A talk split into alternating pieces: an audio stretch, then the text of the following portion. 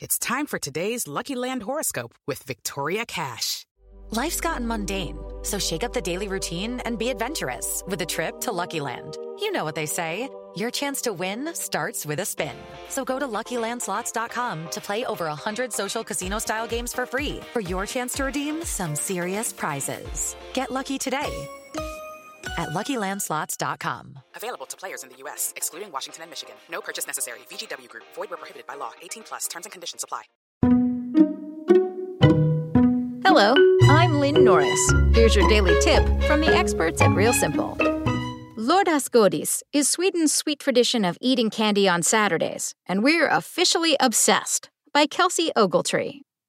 There's a lot to love about Scandinavian trends. From lagom to fika to niksen, Swedish culture has the whole art of coziness, relaxation, and enjoyment pretty much nailed down. This winter, it's time to incorporate one more Scandi tradition in your life Lördagsgodis, which translates to Saturday sweets or Saturday candy. I first learned about this trend from my brother, who moved to Stockholm in 2014 and now lives there with his wife, a Sweden native. Basically, it's the practice of enjoying sweets on the weekend while staying cozy at home. And I'm all about bringing this tradition to the US. Here's what you need to know. The background of this tradition is a bit unusual. Lördagsgodis started in Sweden in the late 1950s as a government project to prevent children from getting cavities, says Richard Tellström, an associate professor, historian, and food expert at Uppsala University in Sweden.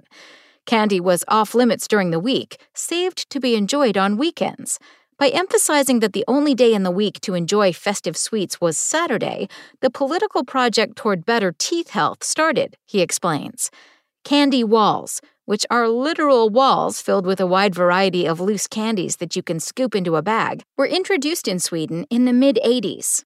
These heavily increased the consumption of sweets in the country, which now amounts to around 15 kilograms, about 30 pounds per person per year, Tellström says. So did Lord Lördagsgodis work? It's doubtful whether the idea has reduced Swedes' candy consumption overall. We do love our sweets, but it has certainly become a Swedish institution, says Annika Hipple, editor and publisher of Real Scandinavia.